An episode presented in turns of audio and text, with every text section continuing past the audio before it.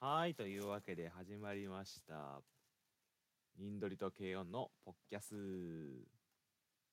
のラップシさん。ャープさん。いやー、3回目だ。五回目だやっ。たぜ。始まりましたよ、ケイノさん、シャープさん、始まりまし。たね。だって今日のこの今収録日がまあ6月20まあ6日だけまあ25日の24時42分というまあ、し深夜でございます。えー前回の収録から約1週間ちょい経ちましたが、反響はいかがですかポッキャスの。え僕に聞かれても困るんだけどでも周りから言われないだって、現場、いろんなところに行くことがさ、ケイノさん多いからさ。ああでも。ね先週の日曜日とかはなんかたまになんか聞いたよみたいな話は聞いたよしか言われないやつ。そえーなんかメールもうちょっとね、感想とかくれればいい。なんか、今後のね、放送に生かすんだけど。いや、まあなんか、そんなことよりですよ。うはいまあいや、まあ、あの、本当は、本当はね、えっ、と、今週の木曜日とか金曜日に撮るつもりだったんですけど、撮れなかったんで、ちょっともったいなかったんですけど、うんまあ、今週はね、大きなまあね企画があったわざわざさっき日付言ったからねえっ、と、だから、昨日、まあ、簡単に言えば、まあ、2日前 ?1 日前、大パーティーがね、そうでスクラップの大パーティーというイベントがありましまたあと。当然僕も遊びに行ったわけまなあん聞いですてけどる人が全員謎解きファンであるかどうかがちょっとわからないんで、簡単に説明するそうと、株式会社スクラップという、えっ、と、まあ、謎解きを、謎解き、僕らも作ってる謎解きを作ってる会社、リアルダスゲームっていう作品の謎解きを作ってる会社が、まあ、リアルダスゲームというものを作って10周年経ったから、お祝いを、お祝いのだイベントをしようと、パーティーをしよう。元西武球場、メットライクホールネッ、でトライフドームね、メットライフドーム、うんで、まあ、いろいろな謎解きをやりつつ、まあ、最終的に、えー、と2部構成で2部で1万人お客さんを入れてリアルダスゲームをやるというイベントを、まあ、土曜日行ったということでございます。まあ、ケンオさんお客さんで僕が、まあ、当日スタッフでおりましたが、まあ、まず入場した瞬間にあニンドリがいるなと思って何時に来てたものう7時にもう会場前にちょうど7時に駅に着いたからまあ会場前に着いたのは7時まあ23分ぐらいそこからずっとなんか並でいるいるっていうことは電車乗りながら分かってたんだけどあのツイッターとか見なたがら、うんうんあのファミリーマートしか目の前にないよっていうつぶやきをリプライしてるのを見てそうそう俺前日に行ってたからファミリーマートは西武球場に目の前に1軒しかないねと思ったからあいつもういるなと思ってそうああいるなと思ってそうなんかセブンイレブンに行きたかったのにセブンイレブンがなかったから悲しい思いそりゃそうだよないよファミリーマートしかないの知ってるいや無茶無茶なこと言うなみたいなまいやまあなんかえ前にどれぐらいいたの結構あの僕が最後にあの社長の加藤さんがあの説明して多分のを聞いてたと思うんだけど、うん3000人ぐらいもうあれえっ、と会場が12時だから12時の時点で3000人ぐらい並んでるみたいな話があったけど7時時点で前いたっしょだって あのー一番前のブロックのはいはいうーん真ん中よりちょっと後ろぐらいなんかあだかえらーと西武ドームこのネットライクのドームの、えー、と入り口正面から入場するんですけど、まあ、あのグラウンドに入る入り口正面かそうらそうそうお客さん入るんですけどなんか僕がいる時点で確かになんか2ブロックぐらいこう柵でねあって待ってたヘビみたいな感じでこうねじねじっと並んでる感じだったでそれワンブロック内にはいたって感じじゃあ100前に100人ぐらいいるかなみたいな100う人んもまあいないぐらい100人はいたと思うけどね100うんまあまあ、とはいえ、なんかいろいろさ、ウェブで謎を作ってたりとかして、時間は潰せたんじゃないのあれは。うんまあ、だからスクラップ外だけど、あれ。そう ねスクラップと全く関係ないコンテンツをみんなやって、いや、なんか、前日に、前日のから話が上がってたじゃないですか。なんか、一枚謎作るとかう、ん、全一応話自体はね2日前の夜ぐらいからあまあ、最初はあね、うん。実際出たのは、あの、公式の、なんつうのやりますみたいなの出たのは前日だったから、うん、まあ一応これも説明しないといけないんじゃない、ね、な何今話してることまあ、そうそういうなんかそう一枚謎をひたすら出すっていう企画がそうツイッター上でその公式的に始まったってそう完全非公式なイベンあの企画が7時から開場する12時までの間に1枚謎を出し続けるっていう狂気の企画がなんか当日は7分に1枚ぐらい出てたんでしょ7分に1枚でで、まあ、前日僕スタッフで準備に行ってたんですよねそのねドームうにんうん直接、でまあトークブースって言ってまあ社長とか何人かの方が出てきてこうないいろいろな話するみたいな企画を、うんうんまあ、3本くらいやってたんですけどその時僕別にリーダーじゃなかったかうら、んあのスクラップの社員の人になんかこういう企画やってるらしいですよみたいなうんうんえみうんたいな。 えみたいなこと言ってて、いやなんか、やるらしいですよ、みたいな。外、外部、外部が作ってますって言って。そんなやってんのみたいな。やってるやってるってでもなんか言って。結構周りには分かられてなかったみたいな。まあなんかでも、そらそうってでもなんか一部スクラップ関連の人にもなんかリツイートされててなんか、王子じゃない。王子、王子とかはまあもちろん知ってそうだけど、あ王子は知ってそうでパズルの王子様は知ってそう。キヨさんは、まあ12時オープンだったじゃないですか。うんうんで、えっ、と、まあ、簡単に言うと、12時になんでそんな並んでるかっていうと、入ってすぐに、それぞれ一部っていうのはいろんな公演を行ってたんですよね。その、周遊だったりとか、えっ、と、過去の公演の再演やったりとか、まあ、その時だけの限定の、うんまあ、企画やったりとかしてて、まあ、整理券が一部必要だったけど、な、何に行こうと思って、そう、並んでた。いやーまあ一応ちょまあ前日の夜ぐらいにやっぱオリオン惑星オリオンからの脱出やりたいよねっていうのを当日ね、50チーム、うん1公演50チームかな、ぐらい。まあそうね様式便所をもう洋式便所がね、えっ、と、10分ぐらいで終わってた。かな会場して。うんそうででまあとりあえずさ会場してあの、うん整理券の列に並んでる時にインドリがいるなーってえー写真だけ上げられてたけどうん、あなんかすごい集中線がかかった俺が、 君が上げてきたけど、夜一回もトークブース来てないじゃ行く時間ないもんん。嘘。来いよ。ないよ誰も来ねえんだよ。だって惑星オリオンやるじゃんうんアクセオリオンやるじゃんアクセオリオンやる終わるのがまあ3時ぐらいだったじゃん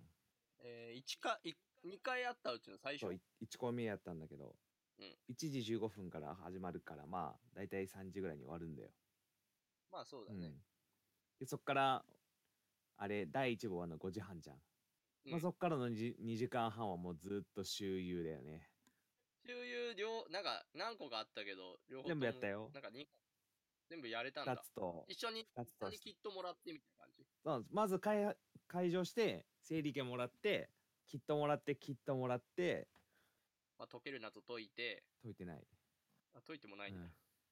まあ、どう、どうでし解いてもたない一部に関して、とりあえず。まあ、なんかいろいろ言われてたけど、まあ7時に並んでた分、やっぱりそれなりには楽しめたよ。なんか、そんな感じでしたよ、ねうんまあそのなんか、なんか、 2ブロック、3ブロックぐらいまでの人は、それなりに何かしらの多分整理券を取ってて、そまあ、なんかプレイしてたのかなっていう印う。た象だあ、まあ、あれよね、やっぱり、 あの、周遊やってる時の行列は、すげえもんだなと思ちょっっとすごかったた。ね。うなわんか、ーって。十字キーみたいな。 受け取りのなんか列が、最終的に。なんかあれなんだよね、なんなんていうのあの、あのスネークゲームあるじゃん多かっ。たなこう、餌を食べると伸びていはいはいく。あれのなんか終盤みたいな感じだった。なんか、すごかったですね。ヘビがすごいめちゃくちゃ長い 状態になっててマジこれ並ぶのみたいな気分はどうしても出てきてしまうまあ、あの、僕は他のところわかんないですけど、トークブースに関しましては、まあ、あの、リアルダスゲーム TV の話とかもあったけど、一番多分、面白かったのは多分、に二つ目の、高井谷光のうん謎解き道場がね、結構ね、内容が詰まってた気はします。うんお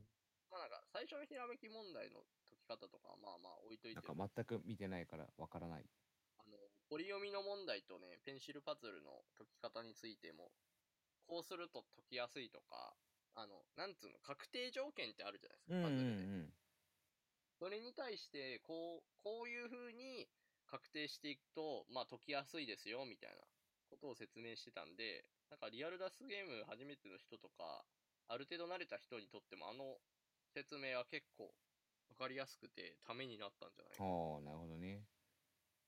まあ、強いて言うならなぜ、うんまあいろいろな事情があってですけど、坂井谷光先生の、えっ、と、道義の帯がなぜか茶帯になってましたけども、え 黒帯を用意してたんですけど、ちょっと茶帯に。なんでだよダメじゃんなってしまっじゃあまだいまやだ俺らも上がいるってことギリギリまで黒じゃあ黒 帯をね頼んでた頼む予定だったのう、んうん、ちょっと間に合わなかったあ茶帯だってなって頼んーで、前日ですよ茶帯が来たのがやばいっつって午前着で黒帯頼んだの間に合わなかったんですよはいでえっ、と2部始まる頃かなちょっと間あったか 2, 2部僕よ用事がなくてあの内容もそこまで知らなかったからがっつりは参加しないけどまあ謎は解こうと思ってうん一旦残ってたんですよででその楽屋みたいなとこ戻ったらアマゾンの箱が来てさ、うんうん送り主見て、あっつって、これ黒帯だった。 終わってから来た。から、もうすごい悲しい顔になってる、僕らが。うん もう完全にいらない子じゃん返却し返品しようってなって そういう感じで、まあ、えっ、と、12時オープンで5時半まで、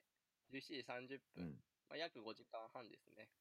は、なんかそういう感じで、皆さん、おののプレイしていただくというお時間になっております。まあ、金額自体も3300円ぐらいチケットうん3800 800円か。なんで、まあ、一部は一部で、それなりに、まあ、楽しんでもらえたらよかったのかなっていう。まあ、別にもう僕はスクラップの人間でもないですし、あの、なんとも言えないんですけど、うんまあ、たの楽しんまあ、僕らのトークブース見に来た人は、強いては楽しんでもらえればよかったな。ライブとかもやってましたし。いやあのイベントのすごいところはあのねローピッチャードームドームで歌ういやだってローピッチャー全員揃ってるわけではないみたいな話だかまあそうなんだけどね、らな。あれさ、朝さ、リハしてたのよ。うんめっちゃ聞こえた聞こえてたでし ょ。もうおめっちゃ歌ってるやんありふふれたなんか、めっちゃ聞こえるよなと思いながら。あありふれあるなの、メッートライクドームって、あの、屋根はついてるんですけど、コンコースから空きなんですよね。そあの、その外回り、外周、お客さんが通る外周が空いてるうからす、ごい構造だよね絶対並んでる人たちに絶対聞こえてるなと思いながらうリハを見てた。いや、まあまあ、久しぶりに加藤さんが歌ってるの見ました。ライブに皆さん来てあげてください。あれねなんか嘆いてたからね1万人の前で 1万人の前で今チケット8枚しか売れてないことを言わないといけないって言ってめっちゃ面白かった まあじゃあその流れで2部を振り返りますか。そうまあ、2部は、えー、と15時半から1回お客さん軽く出すような形で、えー、とコンコース側あのよく球場でいうお客さんが座るところにちゃんとグラウンドから移動してもらって座ってもらって、まあ、謎解きを解いてもらう感じでしたね、なのでまあ結構とはいえ結構さスムーズだったよねかかるかなと僕は思ってたけどお客さん結構うまく移動されてた気がまあ一部で歩き回ったからなんとなくもう構造は頭に入ってるってことでしょそうだね週で散々なんかぶ右右のマックスまで行ったら左のマックスまで行くみたいなそうそうそううそうそうやってたからもうなんかと土地感が あるからあなんか、紫のここって提示されたら、ここだなあこうやって行くんみだねはいはいはいみたいな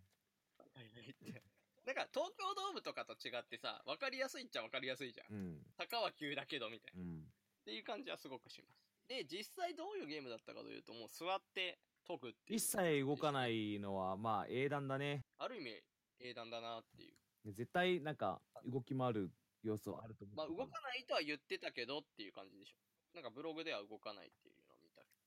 やる前にね。うんそうで、えー、と、簡単に内容を言うと、まあ、やりだすぎも基本的になんか、謎を解いてって、まあ、どっかに登壇したりとか、こう、大型公演だとよくあるパターンなんですけど、今回は、思い切ってね、一人しか脱出者が出ないみたい思い切ったねな。1万分の1を決めるという内容でしたね。うちの団体でいうなんか、思い切った内容でしたね。いや本当にねあこういうことするんだなって思った、純粋に。いやまあ本当にパーティーだからこそっていうところはすごい大きいそれさえも許される感じはうんうん確かにあって、でまあなんか何をしたかっていうと実は謎解き前に結構いろいろ余興のようなことをしてましてうん簡単に言うとボールキャッチあの野球場でよくやってるねボール投げてキャッチするみたいなで、えー次が3択クイズあれもねすごかったねでけど西武球場ってもともとほら高校生クイズとかのねうーんそうね丸×だからなんかやってたか世な代の人にとってはすごい感慨深かったのかなってちょっと思った、うん、で最後がビンゴね1万人のビンゴがありましたね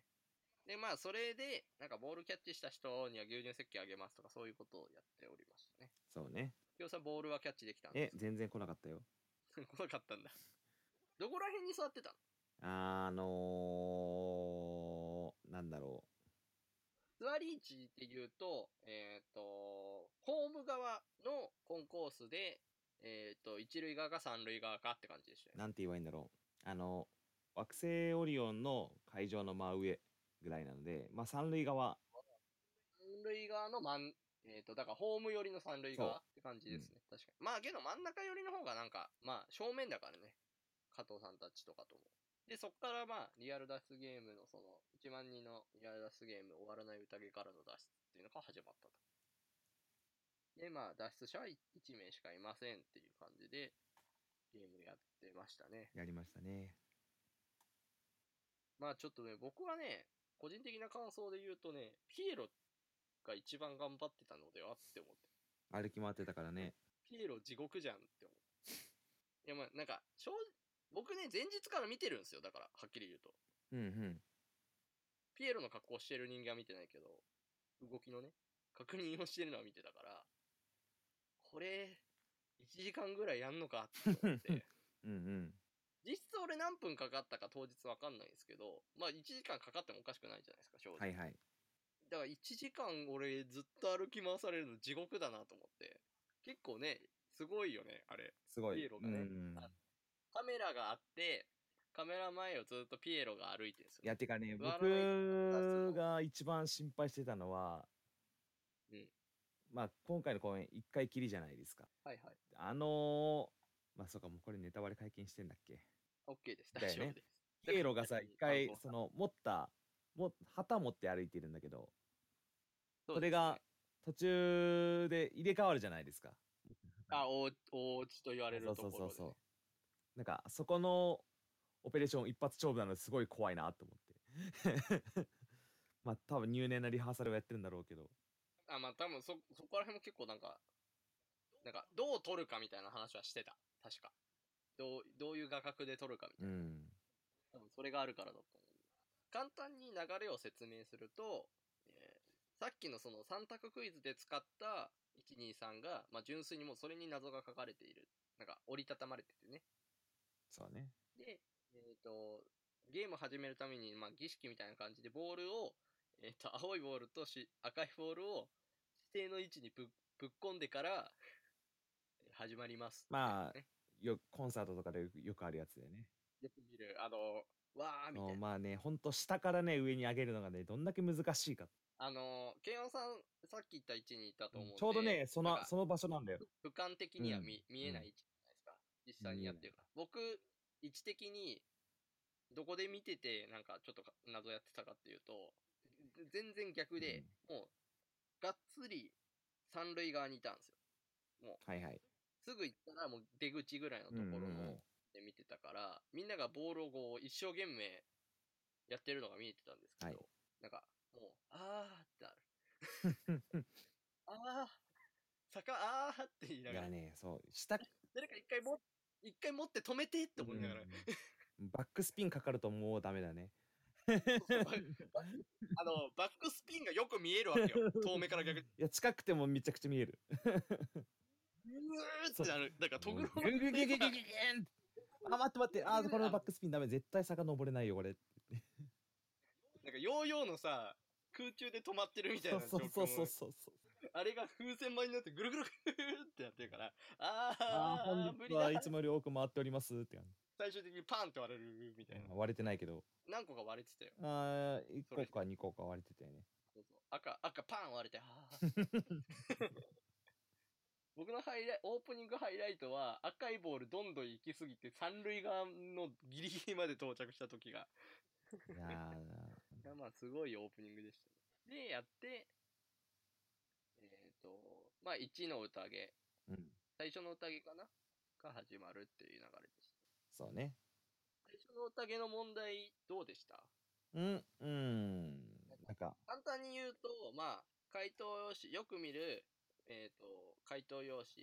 があって、こう縦よ、答え分かったら縦に入れていくような案外回答紙がピエロに気づかなかったね。右端に問題がザーって書いてあるんだけど、それだけで解ける問題と、映像で、映像と照らし合わせて解前ける問の題もあある。のスクリーンっていうか、そうですね。ビジョビンジョンで。に映像がてバーってランダム、ランダムじゃないですけど、一定期間のパターンで流れてて、で、なおかつピエロが登場してきて、ピエロが縦看板を持ってるおっていう感じでしたね。で、ピエロの、えー、と衣装と回答用紙が一致していて、えー、と問題番号が実はそれ対応してるってことが分かって、埋める場所が分かるって問題だった。だから結構ファーストステップはやること満載で意した外ねと多いんだよね。見るところ多いんだよ。うん大変だった。 3つあるのかな映像問題を解くっていうのと純粋に謎を解くっていうのとピエロと一致させて、えー、と答えを埋めていくって作業だったのでまあまあ1人でやるには結構きつかったなっていう感じでしたまあ僕も実際3人ぐらいでトークブースやってた人たちとやってたんですけどいくつか問題あったけど辛い問題なかった辛い問題はね、僕ねなんだろういろいろあったけまどあなんか、進め進め東向いてあ進そめれみたそいれなそれね、めんあの、早い早い早いなんかまあ、なんか、ここはえー 4×4 のマス目があって、スタートとゴールが決まってて、えっ、と、方向、どっちが来たって書いてあって、こう、進んで文字拾うみたいな問題があったんですよね。そ辛いって言いながら。 あと、俺、あの、A の問題も辛かったな。サイコロの問題。う。あー、わかる。うんあれもちょっと難しかった。六面体のサイコロがコロコロ転がってる映像があって、で、紙に暗号の裏って書いてあって、暗号の文字の裏のサイコロのマス目の文字のあれはね、むあの、腹立つところはね、文化5の裏が5。あの裏が見たいのにね、見たいと思ってる頃にはもう、あ、あ、もう転がりまくって、あに戻ってるからね。でも次の、 次の映像に変わってんのよ。あ、違うってなってあで、また一周戻るまで見るっていう。辛かったな、あれは。で、でまあ、なんだかんだ埋めると、音符には2の文字入れろみたいな指示が出てくるんですよね。最初の。で、結局音符ないんで、1のその問題には。ーあ、じゃあ2だなって。そうなんじゃそれってあるっていう。で、えっ、と、ある一定の時間で、えーまた音楽が流れて、2はひらめきの宴っていうのが始まる。で、ひらめきの宴2、2を開いていいですよって指示なんですけど、2を開くと、えっ、と、なんか100万円などで見たような大量のマス目が並んだ、ね、あれ、本当に一瞬100万円謎が始まるのかなって。なんか頑張ってなんか100万円謎っていうのは、まあ、年末、えー年明けぐらいにスクラップがやっている、謎を解い、すべての謎を解いたら、まあなんか100万円もらえますよ、みたいな企画があるんですけど、まあ、べらぼうに難しい謎ですね。で、大体マス目、パズル要素が強いものがね、出るから、やばいなって思って、これやばいぞって思ったら、まあ映像も増えてるんですよね。映像増えてたね。増えてた。まあ簡単に謎を言うと、えっ、と、映像でまあ9パターンぐらいの映像が流れて全ます部ことわざをイラストにしたもことのわなんだよね、ざにしたもので、えー、とそのことわざが全てえっと2の問題のマス目に入るという問題でした。イラスト何がきつかったあのね、鬼の目にも涙はね、あれ泣いた顔にしか見えなかっ嘘た。最初ね。最初に出てくるからさ、あわ最かる初に出てくるから、まだ、まだことわざだって分かってない段階でパッとあれ出てきたら、あ、泣いた赤鬼だと思風のやつが辛かった。って。俺あの、火の立つところに煙が立たないあー、あれか。え、なんか風吹くって顔してるよ、みたいな。なんか、ね、なんかムカつく顔してたね、あの煙。あの煙 何なんかあの、どこ煙しはやばかっなんか、どこ吹く風みたいな。た そうそうそう。家なんか風っていうワード、あと、まあなんか、加藤さんも言ってたけど、なんだっけ、石のやつ。焼け石に水焼け石に水なんかお灸でしょってちょっと。ええあれは焼け石に水だよ。で、なんか富士山みたいな形してて赤くなってたから。 お灸でしょこれと。千年灸置いてるでしょって思って。洗面器は置かないよ。いやーなんかなかなか難しかったですね。で、まあ、分よ9個はまあわかるんですけど、置き方が実際わからないっていうことが発生するんですよね。純粋に最初にやろうとしたうんら。うん。まあだから13文字の、えっ、と、マス目入れれるところが2箇所あったりとかするから、結局どっちに何入れるかわかんないみたいなことが起きるんですけど、さっきの1で解いた問題で、えっ、と、音符には2の、2の文字が入るっていうヒントがあって、実際に2の、このひらめきの宴に書いてあるところに確かに音符がいくつか書いてるところがあるので、2、カタカナの2、ひらがなの2が入るので、まあどっちでも。えーそれで確定するっていう問題でしたね。で、実際に全て入れたら、えー1から順番に数字が振ってるところがあるので読んでいくと文章になると。文章なんだっけ雲から太陽まで行け。あ、そうだ、雲から太陽まで行けもちろんまた雲から太陽ないので、まあ次で掴んだなってことがわかると。うんあれなんか実は、まあ、パズル王子が作ってるわけではないっていうのは聞きました。ね、ぽいね。うんマジかとあ思った。の、ツイッターとかでも書いてあったけど、山本くんが作ってるんだよなんかあの、リアル通信ゲームとうか作ってるん。で、まあ、またね、タイミング見て三の宴が始まると。三の宴はなんだっけ三三のの宴宴ははあれあれだ、謎の、あのー穴開いた紙があって、シャクトリムシみたいに動かすそうそうそうそうそう。謎解きあるある的なやつでしたね。最初さ、何してんだろうこれって思ったよね。もし拾ってんの全然気づかなくて。なんか、そう、わかる。なんか、途中で穴が通った文字を読むんだよね。そうですね。こう、指示されたところでに行もくたね、めに。なんだかんだでね、やってる間ね、ずれるからね。わかるわかる。うーん、どれみたいになって た。そうそうそうえ今、どれを通ったんですかみんな椅子でやってるからさ、よーってなる。 なってたね。まあ、僕は抜かりないから、昨日はクリップボード持参で、クリップボードでやってたんだけどね。さすがガチ勢は違う。いや、本当のガチ勢は持ってこない。クリップボード。あ男は黙って写真を撮らずに、そこで解けみたいな話をしてる方ですよ。あ確ー、かかわいい。に。ね語ってる間に、あの、ノイズを出す人じゃん。アイルが可愛いよっていう話をしてる。えーまあ、で、解いてもらうと、夜の時はなんとかの時、波長風月はみたいなやつでしたねそうそうえーそれがファーストステップで、セカンドステップも情報に書いてあって、セカンドステップに照らし合わせると、まあ、夜って合わせるように、こう、文字が穴に出るようにやると、宴っていう文字が、あの、その紙の横に出てくるんだよね。で、指示された文字が出るから、この要領で、花鳥風月も、まあ、鳥とか花とかで言葉を出すとなんか指示が出るんだなってことが分かって、やると、山折りをするみたいな、どっかとどっか山折りしてっていう指示が出るので、えっ、と、セカンドステップになんか数字が振ってあるところあるから山折りをすると。で、その状態で、まあ、鍵穴は何みたいな指示が出てたので、鍵と穴をこう、またね、合わせてやると、記号の下はみたい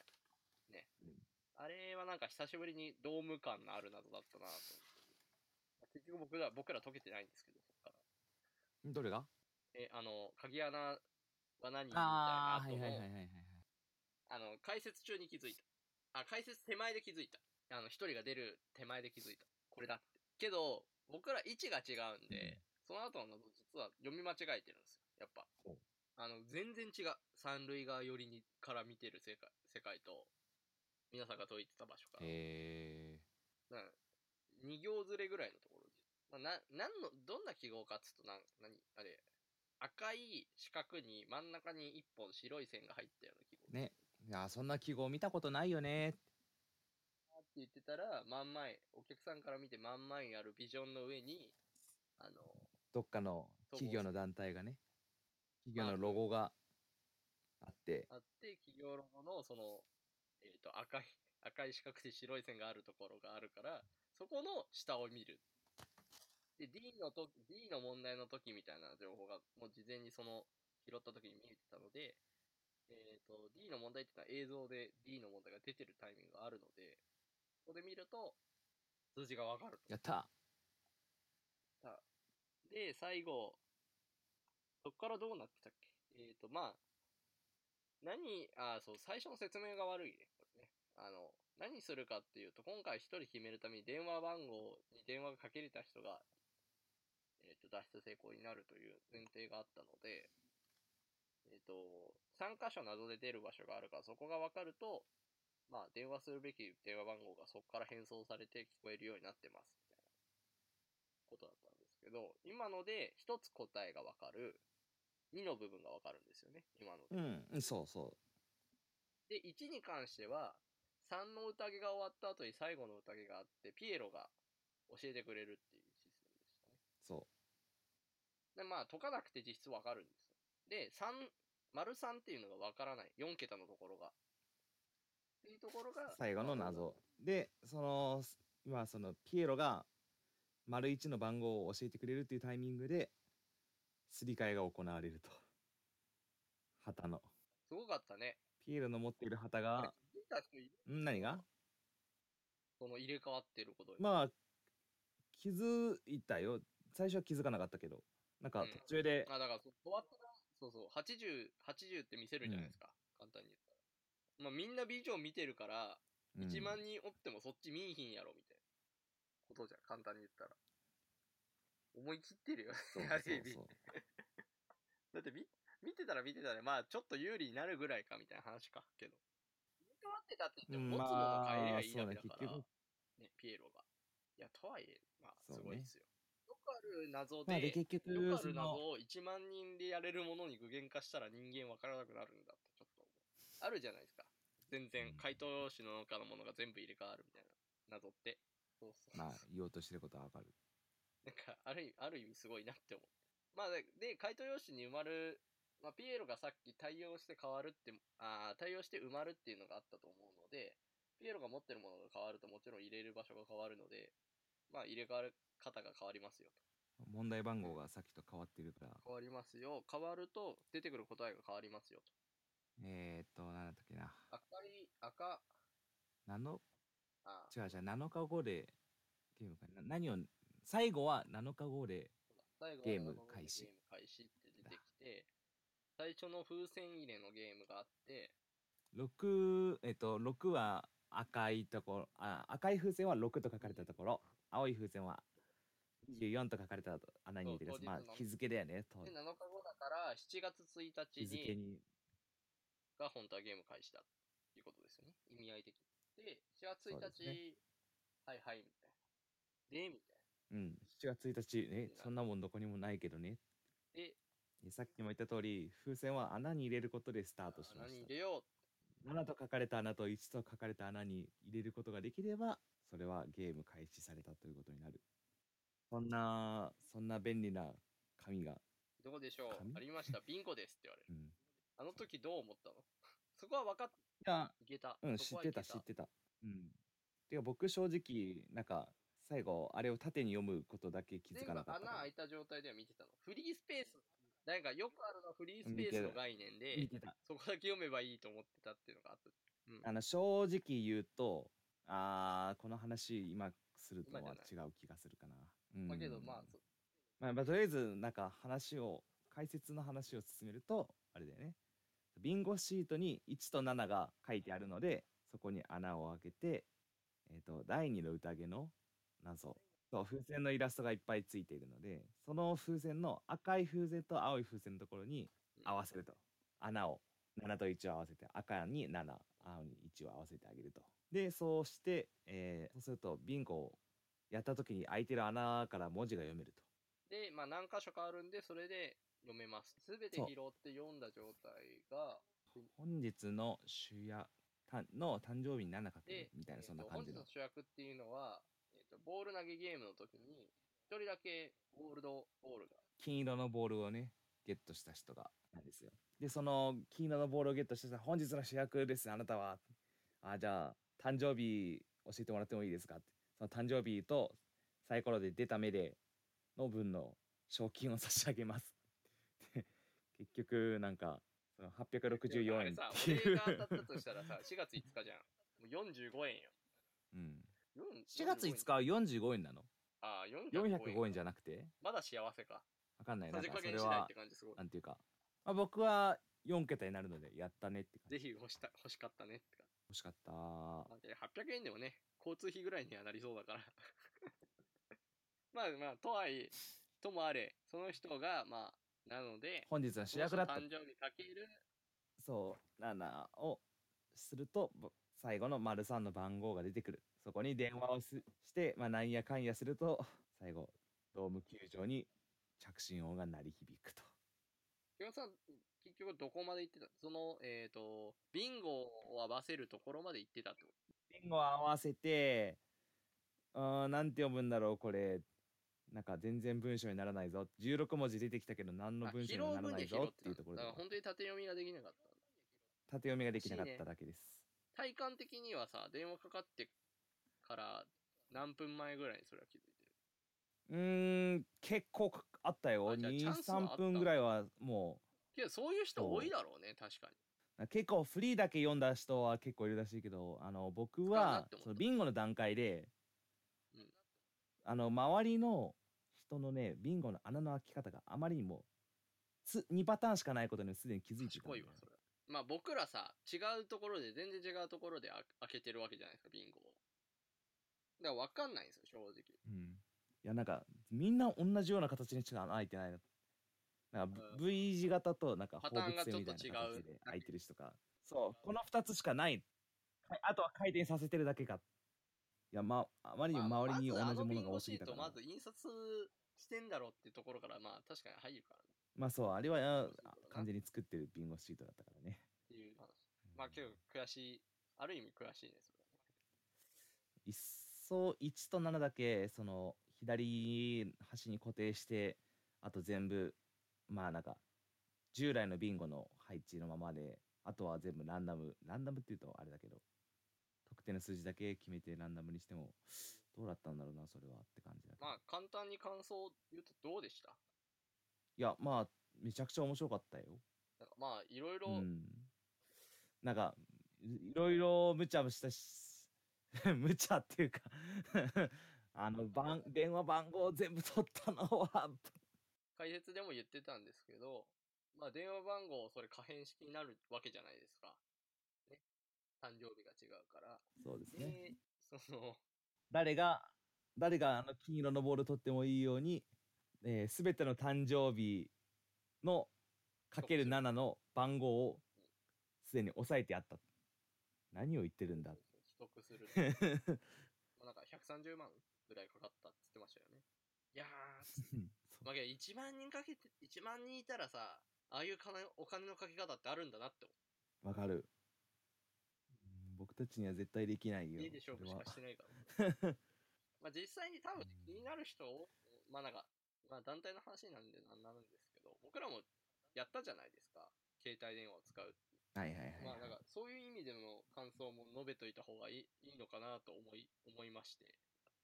まあ電話番号が出てきてそれに電話をするっていうのは僕たちもそうやったこと2年があ前るのトーナメントですか。ですねトーナメントですよね。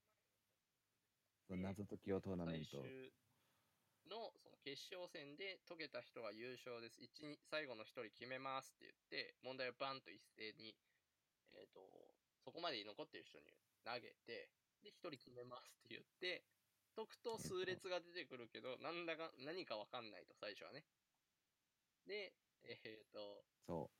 まあ、ニコ生一緒にやってて、ニコ生見てくださいねって言ってたけど、ニコ生で、うあそこでそうこの状況をひっくり返しおー誰だ、誰誰だ、だみたいずっとな煽り続けてる煽りがそうすると、テレテレビ上、そそうの、ニコ生上で司会やってる、えー司会に、の電話がプルプル鳴って、はい、もしもしって出て、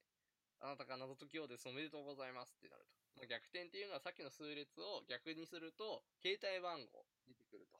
で出てきてが出電話てかくかるるよとっ、ていう一人しか電話もちろんかからないですから、どんなに被っても、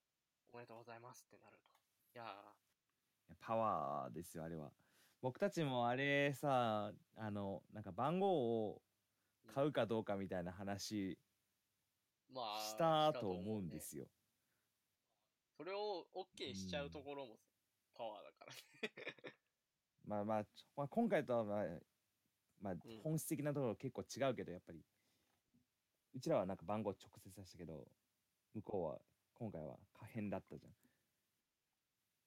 その辺はまあ本質的なところで全然違うんだけれども、うん、いやー、それで、そのトリックをやるために、 120万130万出せるかって言われるとね、違うからね。まあでも、あの気持ちはわかるそうう終わっちてからいろいろ話が出た中で、そう僕らがやったものに一番近かったものは何かっていう話がちょろっと出た時に、あの、トラックってワードが出てきて、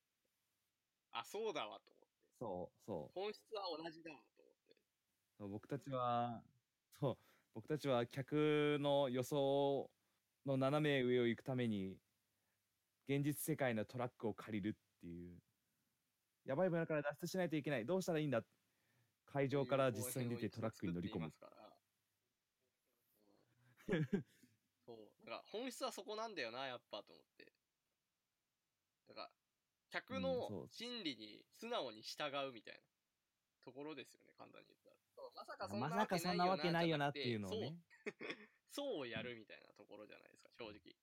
それですみたいな。それがの本当にみたいな。でも、でも一瞬やっぱり躊躇するよね。企画もさ、え、本当にそうなのいやでもそんなことありえなくないいろんな巡り合わせとか、そう、セッティングはしてるとはいえ、それそうそう本当にやるのって。うん本日本日の主役、えあのあの人だよねえ誕生日えいや番号はさっき決まったってことみたいな。いや、そんなわけないじゃんみたいな。一瞬の躊躇が、しもしかしたらなんか若干の勝負を分けたところもあるのかもしれない。大人数脱出できるゲームだったら、多分こんな湧いてないんだよね、やっぱね。やっぱ、1に対してやってるそうっねて、そうなんだよ。いうことがすごいってなってるんだよなと思って。いやー、なんか、すごかったね、あの時。その電話鳴った時もそうだったけど、まあ、なんか、電話鳴った時ちょっと思い出したよね、トーナメントのこと、やっぱ。思い出した。うん、思い出した。わわみたいな。こっちも用意してるからさ。あれは、これ、逆に言うと僕らは用意してるからさ。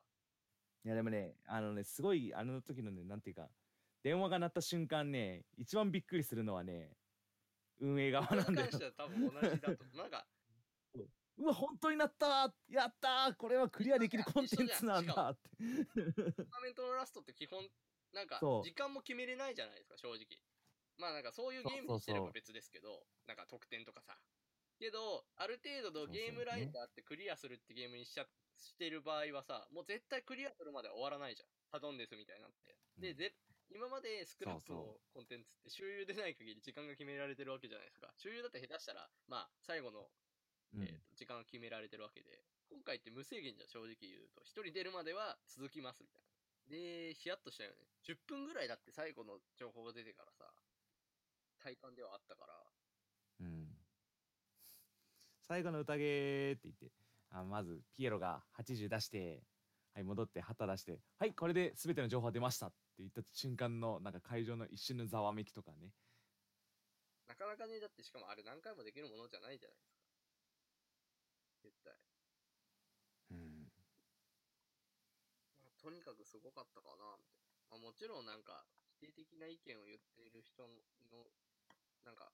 やつもちょろっとなんかありましたけど、それはそれでもちろんだな、でもなんか、無茶していいんだなって思った、あとは。ある意味で。いや冒険、冒険はしていきたいなって。そうねなかなか、なかなか怖いぜ。 一つのネタに、ドーンって入れるの、あんなに。まあ、普通に謎作ってても怖い時ありますからね。まあ、すごいイベントでしたと。でなんかみんな、呆然としてたんじゃないあれは、聞いた時。えってなるよな。いやすごい企画でした。1万人は。1万人来年はやらないでしょ、さすがに。まあなんか散々10年に一度ってこう言っいうてたけどねおお祭りってさ、盛り上がっちゃうともう一回やっちゃうとかあるじゃん。ニコ生みたいな。ああわかるニコ帳みたいにさ。うん どうなんだろうね。外から見てる。ニコニコのやつはもうなんか完全に定期イベントと化してさてもうもうそろそろ1時間となりますがまあ、ね。とりあえずなんか今日はなんか大パーティー会みたいな感じになってる。まあなんか、どうせ編集はするんですけど、うんまあ振り返った内容になってると思います。まあ、ああいうイベントがあってもいいなって思いましたけど、簡単に言うと。まあ、どう、どう運営するかを、まあ、いろいろあると思うんですけどね。まあ、た、時たまフェスもやってますし、まあ、面白い企画でございましたと。 また5年後、10年後あるのかな。ポッキャスのどうな話んにでちしょょっうねとだけ戻って終わりにしたいと思いますが、えっ、と、メールの方そうでねす、山田さんメールはい何件来てたんでしたっけ、メールですよ。メールですかメール見ま僕した。さっき G メール見ました。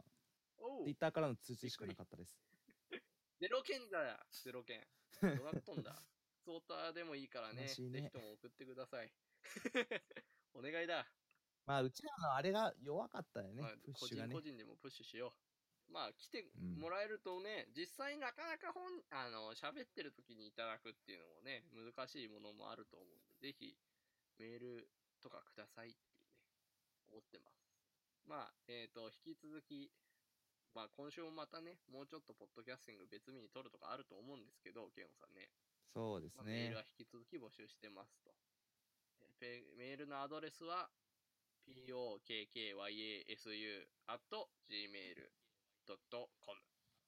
pokkyasuU.gmail.com ポッキャス .gmail.com です。ポッキャス。はい。はい何でもいいです。メール送ってもらえるとね。まあ、なんでもいいです。まあ、一応、前回と同じテーマの内容も募集しておきますか夏休み前の過ごし方ね回のそう夏休みの過ごし方。なかったらこのメールテーマなくなりますから。もうそろそろね、なんか夏休みの過ごし方っていうテーマを募集してもなんか、もう夏休み本番になっちゃうよみたいな頼もうって感時期じになってしまうから、もうすちょいしたら、まあ、まだ、まあ、まだぜひ募集してるんで、まあ何でもいいです。送ってください。ワンチャンはなんか、あの、謎とか送ってくれたら、ケイオン君が解くコーナーとかやるんで。本そ当れでもいいにですなんか、すごいよ。は初だよ。ラジオで。あの、声だけで聞くっていう。ラジオが発生するよ。ね、一枚謎をラジオで解くっていう。画期的なコーナーが生まれるかもしれまない。ず画像を僕は見ることはできないとか、それはさすがにないでしょそういう。のそれはもしかして。そうそうそうそう。意味は意味不俺明がだからね口頭で伝えて解くをみたいになっちゃうじゃん。うん、なんか難易度鬼でしょ。 さすがにそれはないですけど、まあなんか謎を送ってくれてもそれで話しますし、なんかこういうことあったよってことでも、普通オタでも大丈夫ですので、ぜひ送っていただければと思います。また、えー、Twitter アカウント、えー同じように POKKYASU ポッキャスアットマークポッキャスで僕らの2人の用のその、ポッドキャスティング用のえー LINE もございま、えー Twitter もございますので、ぜひ、そちらの方もね、フォローしていただけると大変だそうです。ちなみに、え1回目と2回目、あれですよ、iTunes でも配信されてるんですよ、ケイオンさん。そうですよ。ちゃんとあの、え緑本当軽音のポもッうキなャんスか、かなんかで検索してもらえると、ポッドキャスティングの欄があるじゃないですか。あれ検索すると出るんですはいはいはいはい。えー、すごい。あの、全世界って感ドじしクまラウすドね。で配信はしてるけど、あの、聞けるんで、あの、入れ込んでね、あの、僕ら二人がしゃ無駄に喋ってる声を持ち歩いていただけると幸いでございます。ということで、えーと、やったーそろそろお開きになりますが、いつでも一緒だ。ね大パーティー楽しかったですね。楽しかった楽しかったよ。あ、なら、ならよかったよ。じゃスタッフだからさ。ね、なんか僕も結局、ニンドリの姿を確認できたのは入場の時ぐらいだから。ということで、えー次回またね、配信多分しますので、またよろしくお願いしますということで、今回ははい以上となります。それでは、えーまたお会いしましょう。ご視聴ありがとうございました。はいさようなら。はい、ありがとうございました。さようなら。